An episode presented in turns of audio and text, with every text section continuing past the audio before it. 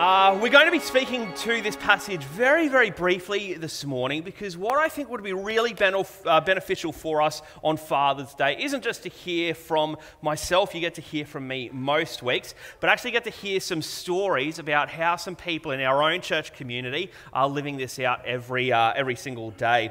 Um, yeah, Matthew 7 24 to, 20, uh, to 29. And as you're turning there, a bit of background of what we're going to be reading. Uh, what we're reading here are the concluding remarks of the most well known sermon of all time, which is, of course, the Sermon on the Mount. It's preached by Jesus uh, right near the Sea of Galilee with this beautiful, picturesque view overlooking, uh, overlooking the sea. Now, Jesus, if you've read much of the Gospels, you would understand that he was a master communicator. Um, by any uh, modern standards, he would be top of the, uh, of the list when it comes to being a master of communication. And so you would think that at the end of the most famous sermon of all time, that he would have shared some word of encouragement or challenge to spur on his followers in what they were doing. But instead, what Jesus does is he shares a word of warning particularly a word of warning for, uh, for difficult times that we might go through in our lives.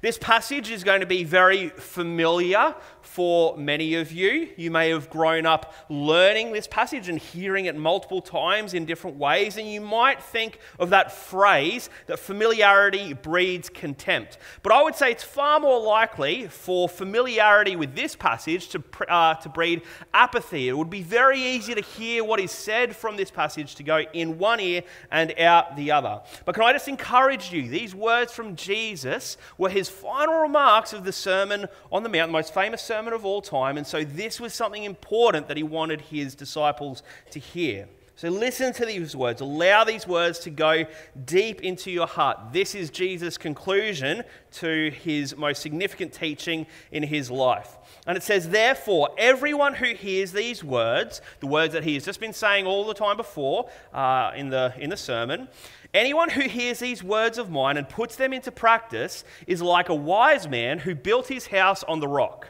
The rain came down, the streams rose, and the winds blew and beat against that house. Yet it did not fall, because it had its foundation on the rock. But everyone who hears these words of mine and does not put them into practice is like a foolish man who built his house on sand. The rain came down, the streams rose, and the winds blew and beat against that house, and it fell with a great crash. When Jesus had finished saying these things, the crowds were amazed at his teaching, because he taught as one who had authority and not as their teachers of the law. Every month, our church council meets on a Wednesday night, and usually we aim to have the meetings done by about 9:30. Um, this does manage to happen on a rare occasion. We do finish by 9:30, uh, but there are very, very rare occasions where we finish early. And at our April council meeting, we did end up finishing a little bit earlier than 9:30. And so I went straight home knowing that there was a job that I really wanted to get done for that day. Um, the job that I needed to do at home was connecting some different taps and some things at our house. And of course, uh, 9:30 p.m. on a Wednesday night is definitely the right time to, to do this with my wife and, uh, and child asleep in their rooms. And long story short, unfortunately, I'm not very gifted at doing things like this. And that night, I ended up flooding the upstairs of our house. Water was going everywhere for about four minutes straight. I'm not giving you too much detail here about my incompetency, I'm giving you broad detail. Water was going everywhere for about four minutes straight and leaked through our floorboards into our downstairs area. We lost power in our house due to the water flowing downstairs and through some uh, electrical stuff. And I ended, up fly- I ended up sliding down our long flight of stairs into the brick wall that was at the bottom of these stairs. I yelled out to my, lo- to my wife, when all of this was going on, who was asleep at that time. And she went around to the neighbors and got them to come and help fix everything up. We have very good neighbors where we, uh, where we live. Ultimately, things didn't end up being too bad for us. We were able to clean everything up by about midnight that night. But as we were cleaning this up, my wife reflected some thoughts back to me. And one of the comments was actually something that has stuck with me. She said, Dave, you always seem to know what to do in a crisis. But when everything was going on this night and the water was going everywhere, you just seemed to freeze. And she said, I've never seen you do that before. I've never seen you freeze up and, uh, and seem so overwhelmed. In this moment, when all the water was leaking everywhere through our house, and I just slid down the stairs, I felt completely overwhelmed. I felt stuck. It didn't feel like there was anything I could do to fix this situation that I was in. I was frozen because I was so overwhelmed. I wonder for you when the last time was that maybe you felt like that. Maybe it was in a work meeting with your boss and you were getting reprimanded about something. Maybe it was at home with your kids screaming at you when you had other jobs that you needed to do. Maybe it was just a season of life when it felt like every single thing was all hitting you at the same time. No matter who you are, we are all going to have periods within our life where we will feel overwhelmed. Those times in our life when it feels like everything is too much and we're not really coping with what's going on. And this is what Jesus is speaking to here. Jesus describes two different types of people who will handle being overwhelmed in two different ways ways depending on who they are. When the storm comes and when the waters rise in life and we feel overwhelmed, there are two different ways that we can handle this as followers of Jesus. Now, notice where Jesus is speaking to these people. He's right next to the Sea of Galilee. These people that he is speaking to are familiar with water, their lives revolved around the Sea of Galilee. These people understand how the sea and storms work, and they lived, uh, this is uh, governed their whole life. And the way Jesus chooses to talk to these people here is through sea imagery. Firstly, through someone who builds their life on a rock. Secondly, through someone who builds their life on sand. So, firstly, let's look at this uh, Jesus' description of someone who builds their life on sand. Jesus' words here are that Everyone who hears these words of mine and does not put them into practice is like the foolish man who builds his, li- uh, built his house on the sand. Firstly, this is for anyone who has heard Jesus' teaching and continued to go and do their own thing without putting it into practice and allowing it to shape their lives. If you choose to op- operate in this way, then in Jesus' words, you're a fool. In the original language, you're a moro, which is where we get the word moron. Jesus is saying, if you listen to me and you don't put my teaching into action, you're a moron. The people listening here would have resonated with his description of this. Jesus describes someone who builds their house on sand. And the people listening here would be thinking, yes, any person who builds their life on sand is a moron. Why would you do that? And this is the message that Jesus is trying to get across. If you hear Jesus' words and you don't shape your life around his words, have your life founded upon his teaching, then you are a fool. To hear Jesus' teaching and not apply it in your life is against Jesus' uh, Jesus' teaching. But on the other hand, allowing your life to be shaped and formed by Jesus' teaching, implementing his teaching into your everyday life, is like someone who builds their life on something solid. There are good foundations there. It's unshakable and unmovable, it gives grounding and a foundation like rock. And Jesus' point here is to build your life on his teaching and the good news centered around his life death, and resurrection. And that's what gives you a foundation for this life. Now, as I'm saying all of this and, uh, and speaking about this passage, you might be wondering, Dave, what does this have to do with Father's Day? Why are we speaking about this today of all days? Earlier on this year, I became a dad, and on the 21st of January, Zechariah, that's my favourite photo of us together, Zechariah James Luthi was born, and he's been with us for seven months now. But I didn't just become a dad. That's all I thought was happening, but I got welcomed into this new group, this new establishment called Parenthood. I joined the club. This was something I didn't even really know existed beforehand. Parenthood is this phase where parents have comments and discussion about everything to do with being a parent. There's always talk about the best ways to do feeding, sleeping, education, play, work life balance, and everything else in life. And people can be very opinionated about these things, I've realized. I wasn't really expecting this. And so I've decided to do the wise thing. I've built my, uh, my wisdom around parenting on the almost rock, which is listening to what my wife tells me to do. I rely on my wife to tell me what the best thing is to do with, uh, with most of the, the things regarding parenting. And my wife, she has done a huge amount of research into best parenting practice, and so I'm willing to be guided by her advice on many things. She explores courses and podcasts and apps and books and websites, and all of these are immensely helpful. She summarizes it all for me, so I don't need to do this research. It's very kind.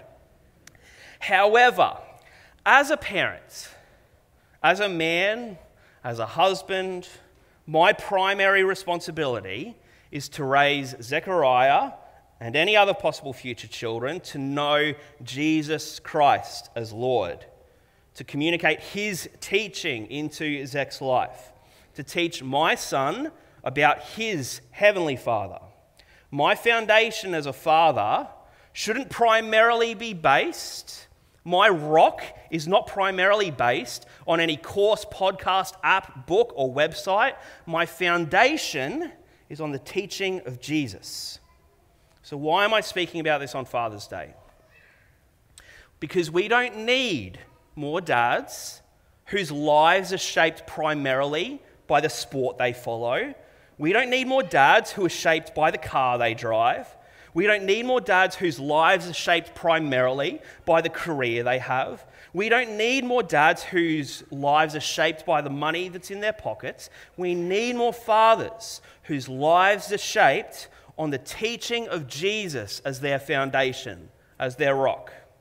And I genuinely believe that if you want to be for all of us, for all of you guys here in the room, I genuinely believe that if you want to be the best father, husband, dad, man that you can be, anchor your life on the teaching of Jesus as your foundation.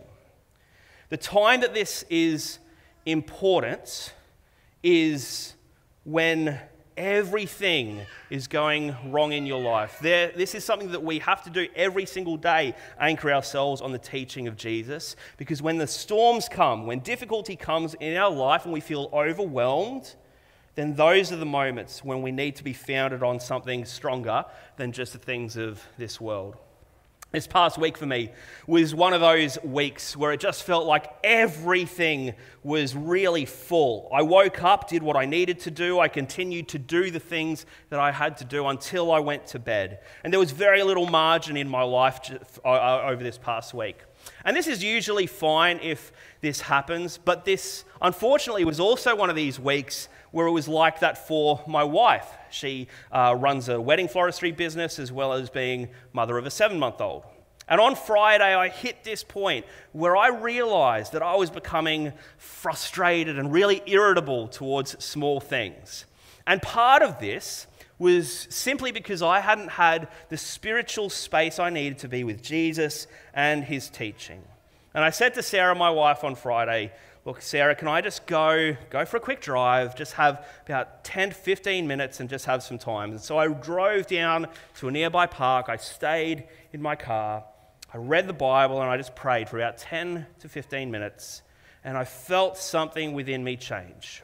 There was a peace that came over me. I was able to re foundation myself on the teaching of Jesus once again. It was like I'd recentered myself again on his teaching and allowed his teaching to become my anchor again. And so, if you are a man, father, husband, genuinely the thing that I think will make you better in your role is not the greatest advice online or from another person, but it's through anchoring yourself in the teaching of Jesus today. Rather than sharing um, any more of my thoughts around something like this, what I want to do is invite a, uh, a, few guys from our church up who are going to share some of their wisdom about how they've been able to live this out in their everyday lives, uh, in difficult times as well as good times. Um, this time right now, I've uh, coined it Simon Says because we have three Simons coming up Simon Jockle, Simon Byrne, and Simon Kennedy. So, can you make them feel real welcome as they come up right now? Um, tell me a little bit about yourself. Tell all of us a little bit about yourself and your family. What do you do for work? Who's in your family? All the makeup of that. Okay, so um, yeah, I'm Simon. My wife Samantha. She was here, but she's got to go to take Eden to a dance competition today on Father's Day, all days down the coast. So she's she wanted to be here too, but she's left. So I have three kids. Eden is 15, turning 16 in September. Maisie's 13, and Ellis is nine years old. So two girls and a boy. And I, my job, teach two days a week, primary school, and three days a week work for Outback Futures, which is a non-for-profit that supports mental health wellbeing work in central West Queensland. Yeah. Great. And your family makeup is a bit different than the other two Simons sitting here. So, how have you found it parenting teenagers over the past few years? Yeah, actually, it's pretty good at the moment. And, and kind of when I say at the moment, it's never been particularly bad. I mean, I think the biggest challenge these day and age, for me personally, has always been the technology thing and how to manage that because it's just it's there.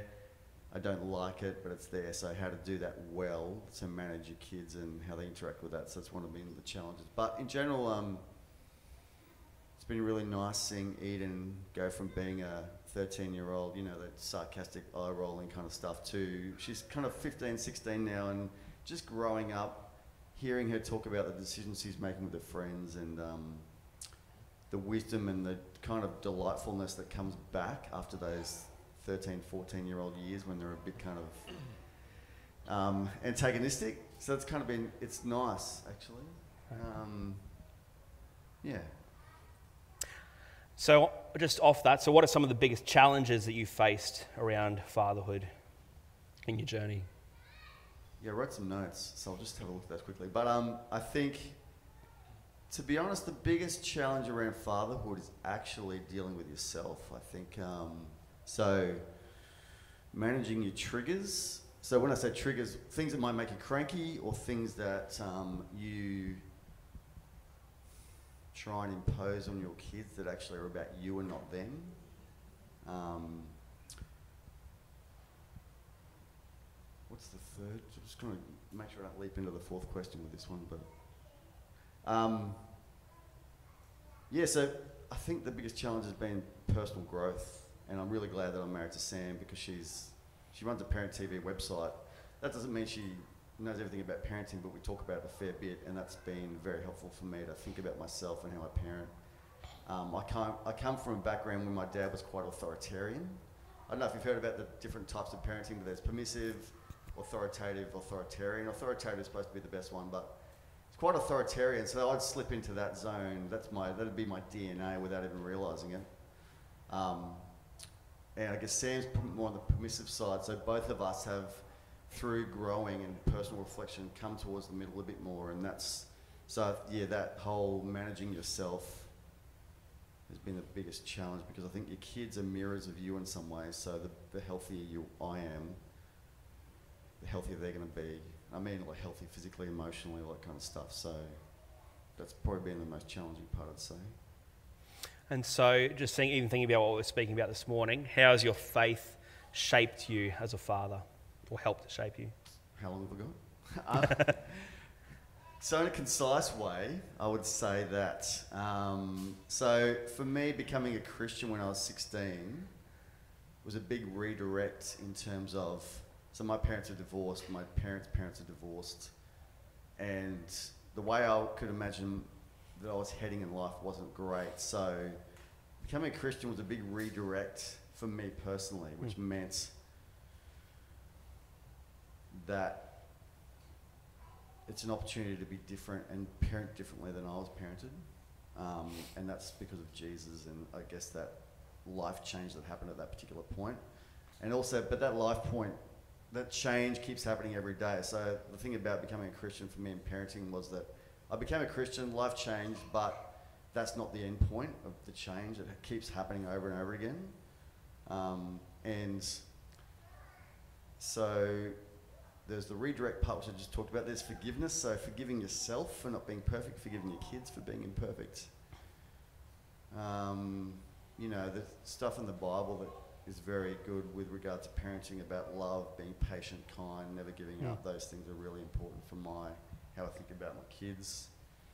And then the idea of sacrifice. Um, that I think when you first have kids, the thing goes, oh, hang on, I'm losing my life here because you have your priorities got to change. You can't just do what you want. But I guess if Christ was about sacrifice, ultimately sacrificing his life, we continually sacrifice ourselves for our kids. I guess, and you got to uh, maintain that you retain who you are as well. But there's a there's that balance between it's not just your life and what you want to do, sacrificing what you want to do for your kid, for the sake of your kids. So there's that theme of sacrifice as well. So there's a few kind of narratives around, for me, what following Jesus means and how I parent, if that makes sense. That's great. Thanks, Simon. Mr. Kennedy, do you want to tell us a bit about yourself, your family makeup, and what you do uh, during the week? Things like that. Sure. I've had a few careers in my time. I started out as a physio, then was a professional muso, and now I'm a screenwriter. Uh, I, Anna is a nurse and she's not here today. Just, she's working. Uh, and I have three kids David, 13, Justin, 11, and Grace, who's 8. Um, earlier on this year, you told me a, um, very briefly uh, a, a, story about your son David, who um, had a stroke a while ago, and that was a pretty difficult period. Do you want to tell us a little bit about that and what? what sure. Happened? It was the uh, he was two years old. It was the night before our anniversary, and so uh, Anna's mother was over, and was we were about to leave, um, and she was look, going to be looking after the kids, and she came in and said David's fallen over and hit his head. Um, he was kicking a soccer ball, and he seemed like he slipped, hit the back of his head. Um, but he was, you know, kids do that, but he was just inconsolable this time, uh, and as a physio, uh, it took, I was just holding him uh, for maybe 15 to 20 minutes. And then just noticed, I tried to put him down, uh, and it just didn't seem like he was standing properly. Um, yeah. so just saw, sorry, still brings, uh, yeah, saw how he couldn't walk with couldn't put weight on one leg and he wasn't lifting one arm as he normally would to pick me up again. So, uh, yeah, we called the ambulance. Um, I went in the ambulance with him. Um, I was just talking to Anna about it because in the emergency room, um, Tim Burns was a, a, pastor here, and his sister was one of the doctors uh, who was looking after us. And in the emergency room, I was crying uh, just thinking about, well, I, I, treated people with strokes as a physio, and I'm just thinking about what my son was potentially going to happen with him, um, hoping he'd survive first off. But as Anna walked in, I was crying, and she hadn't come in the ambulance. So the first thing she thought, saw was me crying and doctors all around the bed, and she thought that David had died. Um, yeah. Um, so. Uh, so many people here prayed, uh, so many of our family. Um, we felt cushioned, I suppose, in this really hard time by, by God and, his, and the family we have in Him.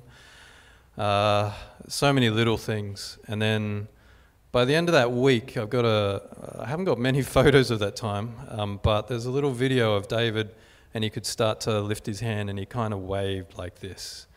Um, and full recovery, amazingly. He was drumming this morning, so yeah. It's good.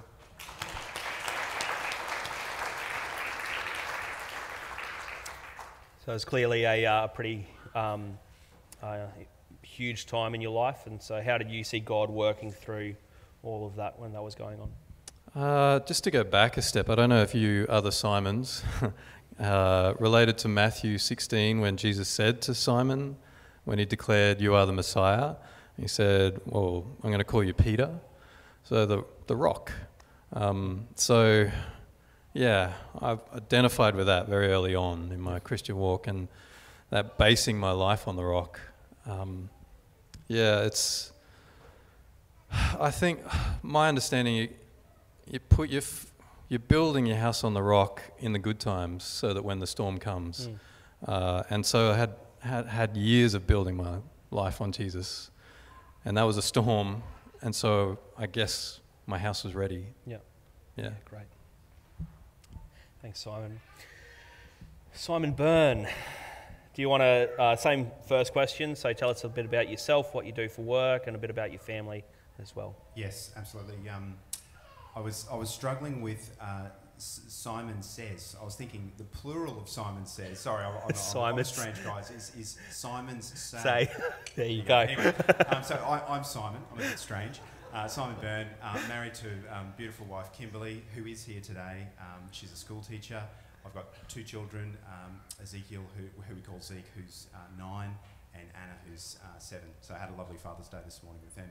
Um, I'm a development engineer, so I work with uh, pipes, underground water and sewer pipes. Great. And from what I'm aware of, the first few months with Zeke was a particularly difficult time for you and Kimberly. Do you want to tell us a bit about what that was like? Yes, uh, I've, I've um, uh, had a bit of a crash course. I've realised how long it, it, has been nine, uh, nine and a half years ago. So I've had to do some unpacking last night, but um, and this morning had a good cry this morning. Got pre-cry, we call it. Um, but yes, uh, Zeke came into this world unexpectedly. Uh, our first child. Um, I remember the day that I got the phone call uh, from my aunt, who we, we, were living at her place at the time. Um, it was a duplex, and uh, I was at work and they said, "Come quickly, your wife's gone into early labour." And ordinarily, you know, that's that's something that happens to quite a few people, but she'd gone into labour at uh, 24 weeks and seven days, uh, six days. So I jumped on the on the bus, uh, caught it to Royal Brisbane, and um, my wife had started going to labour. So um, Zeke was born that night at about uh, 12. So a family race down as well. And um, I'm going to give you the, t- uh, the, the too long didn't read version because I could probably talk about it for half an hour. Mm. I wouldn't be as eloquent as my wife, but there's, there's, a, there's a huge story there. And, yep. and uh, I'd like to bless the church another time with the full story. So I'll just give you some highlights or some, uh, some, some peaks and troughs. Um, so when Zeke was born, he was born breech. We had three doctors in the room. One was my sister. She wasn't there officially, but she was there for support. And um, after he was born, uh, my wife was, uh, she was pretty much out of it, so she had to leave the room. And uh, he went into cardiac arrest, and they took him out on a crash cart. And um, I was just praying for him, and um, I was in a different place mentally. Um, but they came and tapped me on the shoulder and said, "Come and come and meet your son." I said, "Look, I'm pretty sure I've got a daughter because that's that's who was born." And they said, "No, you've got a son. Um, we can prove it. Come and have a look." Um, so I saw my son for the first time, and he was like an alien baby. He was translucent. He just didn't even really like he, he was a, a, person, but I just couldn't identify him as a human being. So they took him to the ICU, put him in an isolette, and um, Kimberly was wheeled out in a weird wheelchair about an hour later. And the, the, the doctor there, lovely doctor, her name's Mel, she read us a, she basically gave us the hard news and said, if he survives, um, there's probably only about a 40% chance of survival. Um, this is what Zeke won't be able to do. And you can imagine the list, it's very long. Won't eat, uh, you have to feed him, he won't be able to talk, he won't be able to walk. Um, uh, basically, yeah, you're, you're going to have a high needs um, child. And so that wasn't uh, so much confronting as shocking. We just were, you know, rabbits in a headlight. So Um, we did two things. Uh, so we were at hospital for a couple of days, um, staying there, and then we had to go home because you can't stay at hospital long term. So fortunately, um, we lived very close to the hospital, walking distance from the hospital. Praise God. Um, so we did two things after we got out of hospital. One was uh, we put um, a Bible verse on Zeke's in his isolette um, from Isaiah 40. I won't read that today for time. But the other thing I did was I went and bought a train set, a Lego train set. And um, looking back, I kind of think that was, was a bit of a funny thing to do, but I think God just put it in my heart to say, there is a hope here, you know? You don't have to abandon hope. And so um, that's what I did. So we then, for the next um, five and a half months, uh, had Zeke in hospital. So we, we stayed with him for the last two nights, which was sort of uh, getting ready to go home. And um, if you'll forgive me, just, just a couple of quick stories. Um, so our church was a, a powerhouse uh, at the time. We, we, we've come from um, Windsor Road Baptist Church. They rallied behind us, just like your church, Simon, here. And um, uh, they gave us lots of food love, as we call. They made meals. They made us all sorts of things because we were. Kimberly was at the hospital full time. I was working, and um, Zeke had. Uh, they, within a few days, they told us that he'd had um, intraventricular hemorrhaging, which is brain bleeds. So on a, on a grade um, four scale, where four is the worst, he had a four on one side and a two on the other side, and um, so we knew that was pretty serious. And then I'd say, yeah, after a few weeks, they said, oh, look, you know, we really need to see this blood drain out, otherwise, we might have to put a shunt in or something to relieve the pressure. Um, so we kept praying. People were praying. People were sending us messages from other side of the world saying, you know, we're from South Africa. We don't know who you are, but we're praying for you. So we were just going, we're just being carried here by God. And um, yeah, within two months, uh, the doctors called us into a room and they said, we've done another scan and we cannot account for this behaviour. Um, uh, the, brain, the, the, bleeds that have happened in Zeke's brain are not only um, not there anymore, the brain seems to be recovering. And um, we actually can't account for that. Yeah. We don't have a scientific or a medical reason as to why that's occurring. Mm. And so it's really interesting when we tell people the story of Zeke. Um, often, you know, people who don't know God as well, they'll say, Isn't it amazing the, the wonders of science and the, the marvels of modern medicine? And we say, You know what? That's not what the doctors said. The doctors didn't say that at all. They just said, We can't account for this. Yeah, well. So we know, we know how it happened. Yep. Praise God for that. Yeah.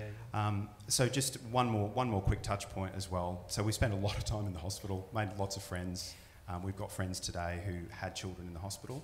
And I guess what I wanted to say as well is that this is not a story of um, health, wealth, and prosperity. You know, this is a story of God's unmerited favour, mm. His grace to us. Yep. Other people had children die while we were there in the hospital, um, or children who are much worse off. And, um, you know, you do have survivor's guilt a little bit. But at the same time, you just have to thank God for what He's done yep. in Zeke's life. So Zeke now today is a happy, thriving boy. Um, took him to different hospital appointments along the way, and at two, um, we had all of these tests. It was like four hours of tests in the hospital, and um, the results were average and normal. And we praised God for average and normal.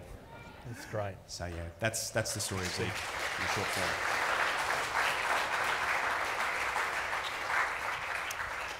Just one last question for you, Simon, particularly through that difficult time of those first few months, of those five months. How was your faith shaped and how forming you and holding you up during that time?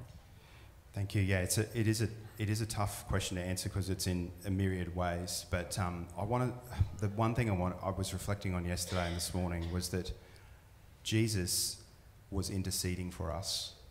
And I often tell my kids that um, I ask my daughter, Where, where's Jesus right now? Like, where is he? You know, he's not here. We, we say that he's with us. Where, where is he? And Anna, she's, she's, she's well versed on this at least. She goes, Dad, Jesus is at the right hand of the Father. He's sitting there. And so um, that's where Jesus was, and that's where he is today. And I can't account for how Jesus interceded for us and continues yeah. to uh, in our daily lives. And um, the ways, specific ways that he's interceded for us, he, he kept us, he, he gave us that um, situation to go through, you know, as a grace, but He kept us in our faith and He helped us to persevere. And, you know, to Him, to Him it goes the glory. Yep. Yeah, great. Gents, thank you so much for your vulnerability and honesty this morning. Um, yeah, I'm sure we were all very blessed by your stories. Can we just give them a huge uh, thank you for sharing with us? That's all right.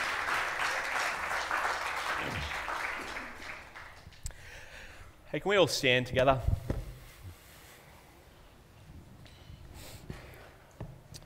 Just as the uh, worship team comes up uh, right now, I just want to give us an opportunity to uh, pray together, but in particular to pray for the uh, men in our lives. Um, and so I just want to ask for, uh, for all the ladies in the room, if you could just um, do something right now. If you could just, uh, if there's someone who is um, a relative or friend or something like that, a, a man near you, um, can I just ask you to place your hand on them? And we're just going to pray for the, uh, for the men in our, uh, in our church together. You can either close your eyes or you can read the words on the screen. So, dear God, we thank you for the gift of dads in this life. We thank you that you are the greatest dad ever, Abba Father, and we know that you cover us in your great love. We pray for your blessing, favor, and strength over every dad in this world, for those who are seeking to walk closely with you in a dark world, and for those who just need to be reminded that you are real. We ask for your renewed courage, for your boldness, for your spirit to fill them. Make them always aware and alert of the schemes of the enemy. We ask that you would keep their footsteps firm and guard their way. We ask that you would help them to always stand strong, to be men of faith, to say no to what is wrong, and to say yes to what is right. We ask that you would fill their hearts with love, compassion, joy, faithfulness, and cover their lives with great peace. Lord, we pray that you would raise up mighty men, godly men in this generation, those who would know you and honor you with their entire lives. We pray that they would stand firm in the faith, walk wisely, and follow hard after you. May they grow in their love and passion for you, for their families, and in the calling to follow you above all else. Thank you for dads who fight for their families, who do battle in prayer over those they love. Thank you, God, that your word is true. We hold fast to you today. We choose to immerse our lives in your truth. We know that you are always with us and you always cover us in your power and strength. In Jesus' name, amen.